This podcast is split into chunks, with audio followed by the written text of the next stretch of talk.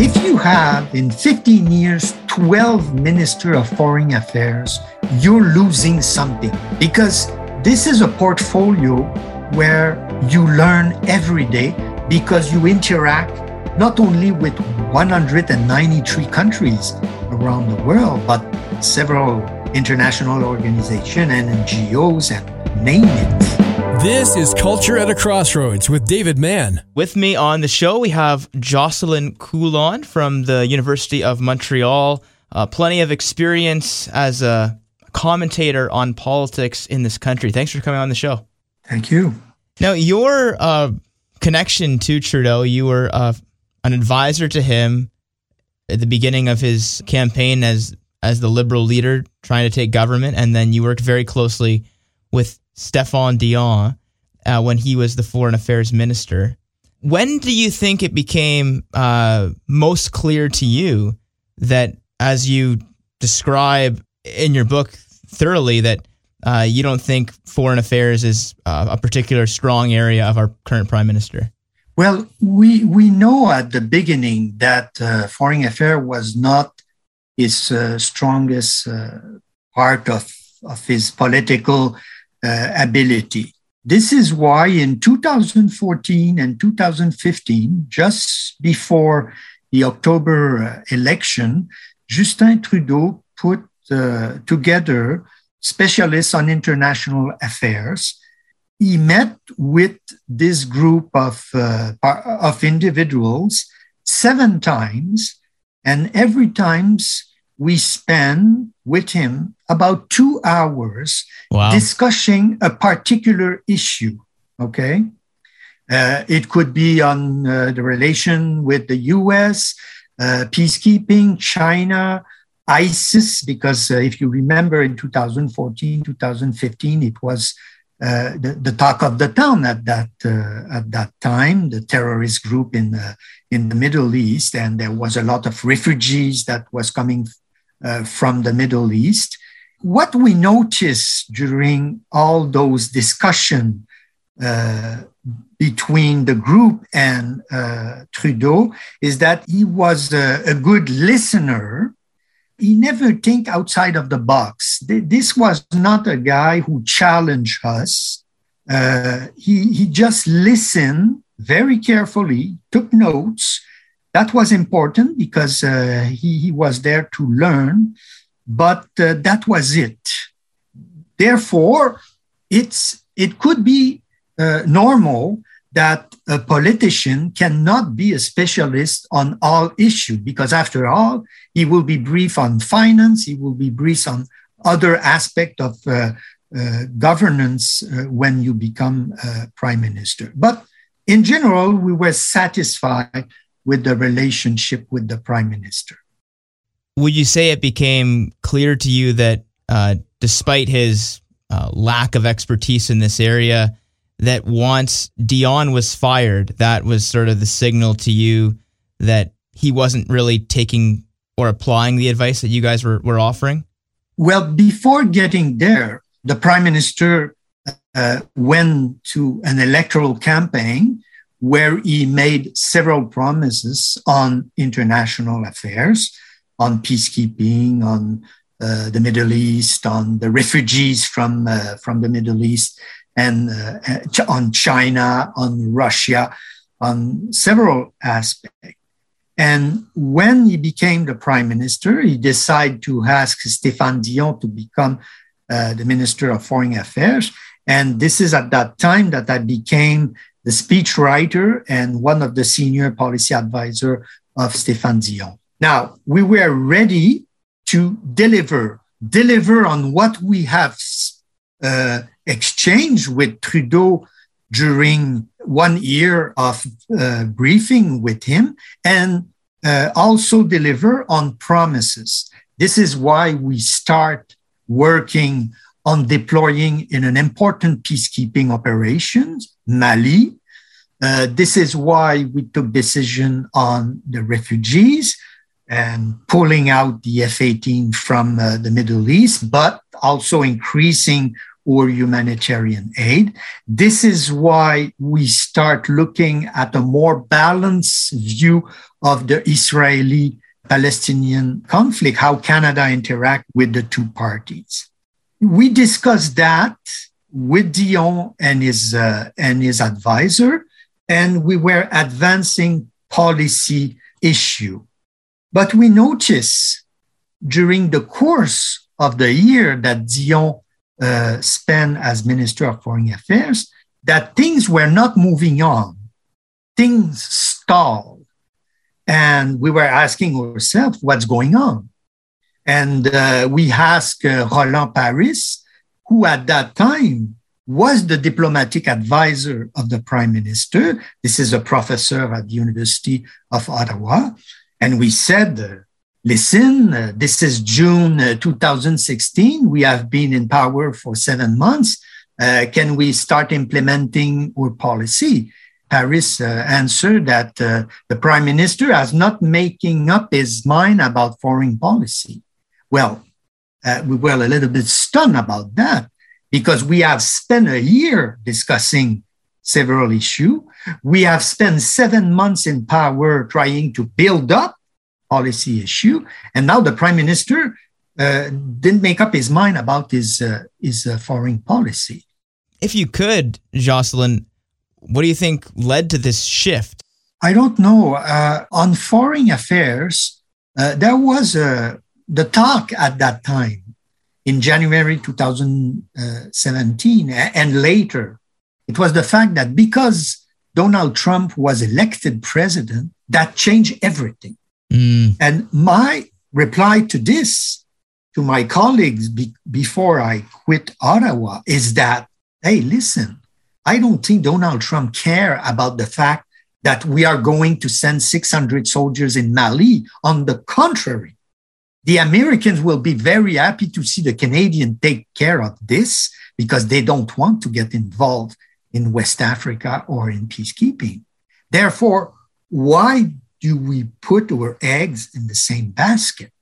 We should go ahead with what we have promised to do and discuss with uh, Donald Trump an issue of common concerns. But that was not what uh, what happened. And you look at you look at uh, the way Trudeau and Chrystia Freeland handle foreign policy during uh, up to the election uh, to the Security Council in June 2020. And you could see that we have not taken very uh, original decision on several foreign policy issue to make sure that we could win the seat at the Security Council. On the contrary, we fare worse than the conservative who have lost uh, the bid for the Security Council in 2010, which says something about Canada on the international stage. The countries of the, of the United Nations were looking at a Canada that was an actor on, on the international stage, that has had a brilliant past. And now the prime minister didn't know exactly what to offer to the world. And we end up losing, but very badly, to two small countries, Ireland and Norway. Where is the explanation? The fact that our foreign policy was not very active. Yeah, could you speak a little bit to the history of of Canada on the world stage? Well, as uh, as you say, we have to look at uh, at history and uh, let's let's look at our record uh, from 1945 uh, uh, up to the beginning of 2000 because this is I think uh, when things went wrong. We have very good minister of foreign affairs, and among them Pearson, Joe Clark, Lloyd Axworthy were quite outstanding. Uh, the prime ministers were not bad also, having interest uh, in foreign affairs. Uh, remember that Pierre Trudeau recognized China even before the US uh, developed closer relation with southern countries and start a campaign to reduce nuclear weapons. Brian Mulroney negotiated the first free trade agreement with the United States, led the, a worldwide campaign against apartheid in South Africa, and create La Francophonie uh, with French President François Mitterrand. Jean Chrétien, uh, with Lloyd Axworthy, adopt a new philosophy, human security, that ultimately led to the Ottawa Convention on the prohibition of anti-personal mines and the creation of the International Criminal Court that we are talking actually perhaps to punish uh, Russia in uh, in uh, Ukraine.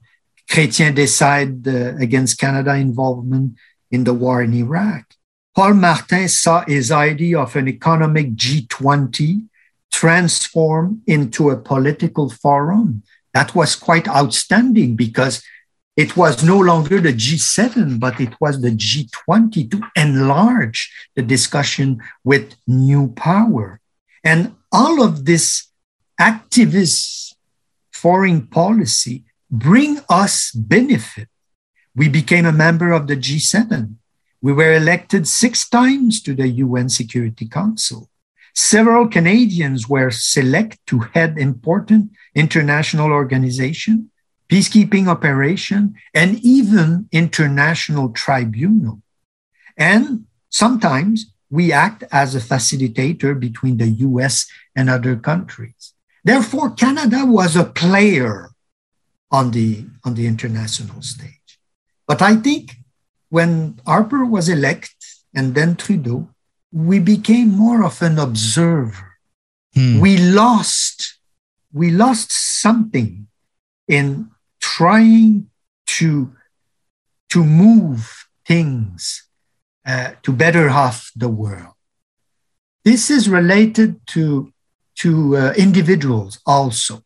If you have if you have in 15 years 12 minister of foreign affairs you're losing something here because this is a portfolio where you learn every day because you interact not only with 193 countries around the world, but several international organizations and NGOs and name it. Uh, and therefore, if we have a new minister every 18 months, this is becoming difficult to focus on some important issue and at the same time making sure that the prime minister is well briefed on international uh, on international affairs. That's, that's one part of the answer. Mm. The, the other part of the answer is the fact that uh, the, the bureaucracy at Foreign Affairs, at the Department of Foreign Affairs, is becoming more and more uh, uh, manager uh, or, or bureauc- the bureaucrats are uh, promote because they are good manager, because they are good administrator, not because they are good diplomat. We are running department now like business. Perhaps it's a good thing because we have to make sure that we spend wisely. But at the same time, if you don't have a knowledgeable diplomat at the higher level of the bureaucracy, how can you brief a new minister who generally have no knowledge of international affairs? Because these bureaucrats are the advisor of the minister. Well, we have lost that. What is your assessment of our current foreign affairs minister been so far in her tenure, Melanie Joly? Well, she's uh, she's new in her, her, portfolio. It's difficult to uh, to uh, evaluate. Uh, but uh, she started well uh, last last autumn by saying that she is being inspired by Lester B. Pearson. Now, that's a huge step because if you want to look like Pearson, of, or if you want to be inspired by Pearson, you have to be bold in your foreign policy, uh, because this is what that was, pardon me, the trademark of Lester B. Pearson. He was a courageous man who take sometimes bold action that irritate the UK and France. Uh, remember the Suez crisis in 1956. And uh, I think she's going to learn on her uh, on on the job. But she said a very bizarre thing for a minister of foreign affairs. Uh, she said that she will never sit in the same room with uh, Putin or Lavrov. Well, I'm sorry. Uh, the description of the job is not only to negotiate or to talk with your friends, but also to talk with your adversary. This is all what is all about in diplomacy. Look at the Americans. They have decided for many years that the Taliban in Afghanistan were terrorists and they were not talking to terrorists. Well, you know what? They end up talking to terrorists for two years. They sign an agreement with the terrorists and they pull out from Afghanistan. Therefore, if your role as a diplomat it's not to talk to everyone, well, uh, Canada become irrelevant on the international stage. And this is why you have Europeans who interact uh, with, uh, with Putin, and not only Europeans, the Turkish president, the prime minister of Israel, who flew to Moscow, who was not afraid to go to Moscow, trying to discuss with Putin. Perhaps it, it ended up with nothing, but at least you have to talk. And unfortunately, I don't think uh, the declaration of Mrs. Joly was uh, was uh, the right one. Hmm. It's interesting. You lay out in your book um, an example that I think is well known by many Canadians, the 72 Summit series that uh, took place in around the time of the Cold War and, and Canada's delicate dance with the Soviets uh, at, at a time of of war. But I think, you know, many listeners would be wondering, Jocelyn, uh, how do you draw this line of being diplomatic and, and having rapport with someone like Putin, but then also knowing when to draw the line and saying, enough's enough. I can't be in agreement with you. I have to uh, slap down some restrictions because uh, you're doing things that disagree with my values. Well, you just say you have to interact but at the same time, you take sanctions, you take position against Russia and try to convince Russia to change his behavior, which is a difficult task. Everyone will recognize that. And remember, when Pierre Elliott Trudeau recognized China in 1970, who was running China? Mao Zedong, a mm. psychopath right. a murderer yeah. Good point. of millions of people. But Trudeau has in mind the fact that you cannot isolate a country of a billion people. Whatever you think of the regime and the guy who run the place, you have to interact with him. It is the same thing with Putin.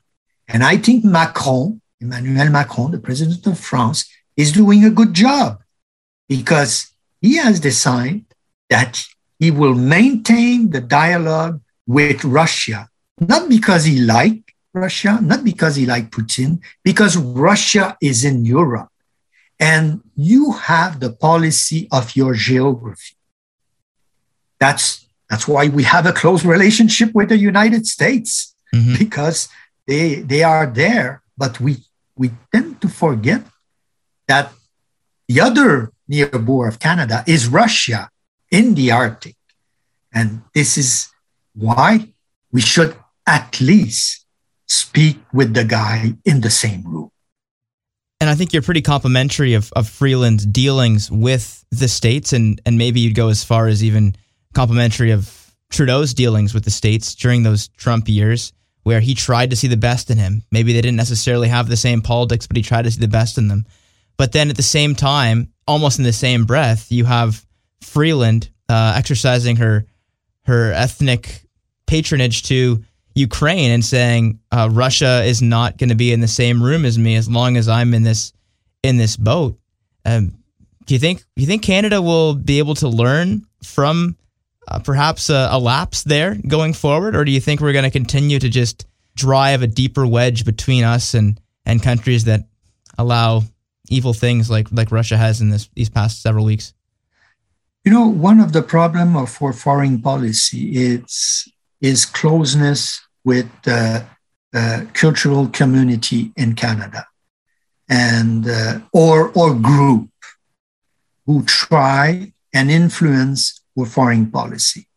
Uh, the pro-Israel, the pro-Ukraine, the pro-Sikh, the pro-Tamil.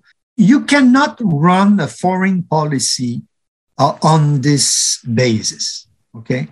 The first thing you have to do is define your national interest. And our national interest with the US, with Russia, with India, uh, with the Middle East, it's to make sure that you take the right decision for Canada, not for Ukraine, not for another country. This is why I have my difference here with Trudeau and with Harper is the fact that uh, foreign policy should not be hostage to a cultural community. After all, we are all Canadians. And it seems to me that we are we want the better for for Canada in his international uh, relation. And that has been very applauded throughout this uh, this conflict. Has been the willingness of Canadians to uh, accept Ukrainian immigrants into our homes and to to go to great lengths to bring them here. Uh, different even than uh, the 2015 migrant crisis in Europe, and and maybe part of that is uh, maybe sadly it has to do with a bit of the binaries talk you talked about earlier that there are so many Ukrainians here, so we can identify they look the same as us. Would you say you've been encouraged with that, at least from Canada in this? Well, we have a past uh, I mean, uh, we opened our doors to the Hungarians in 1956. Uh, thousand of them uh, came uh, to Canada, and uh, as you said, in 2015, I think we welcome about 30,000 Syrians and other nationals from the Middle East.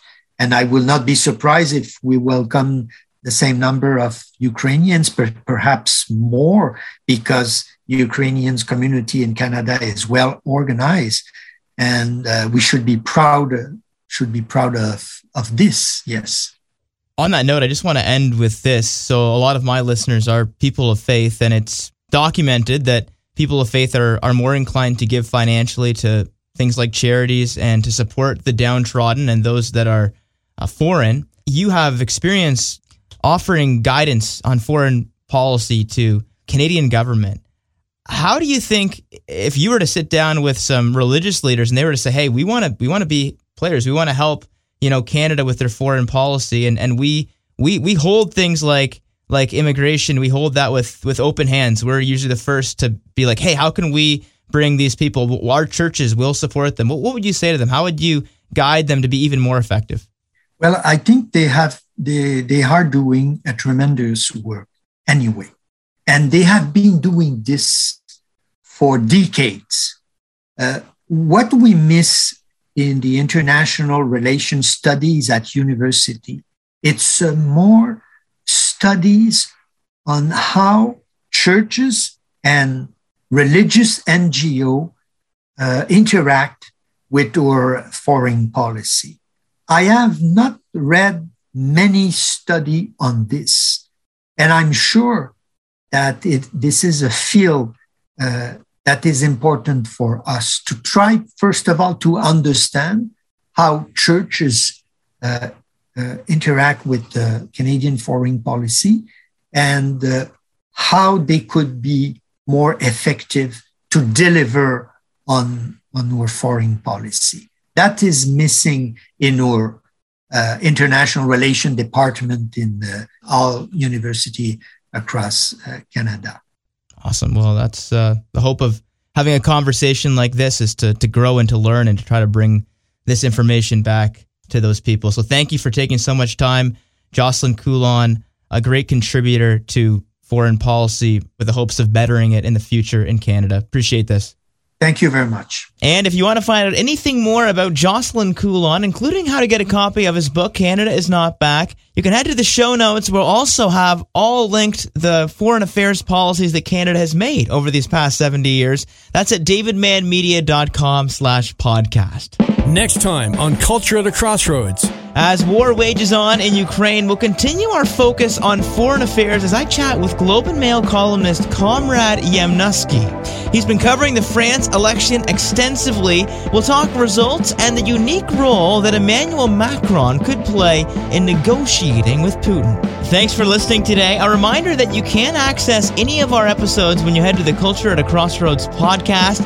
We do invite you back next week as we once again explore the intersection of faith and culture in Canada, helping to better equip you in following Jesus.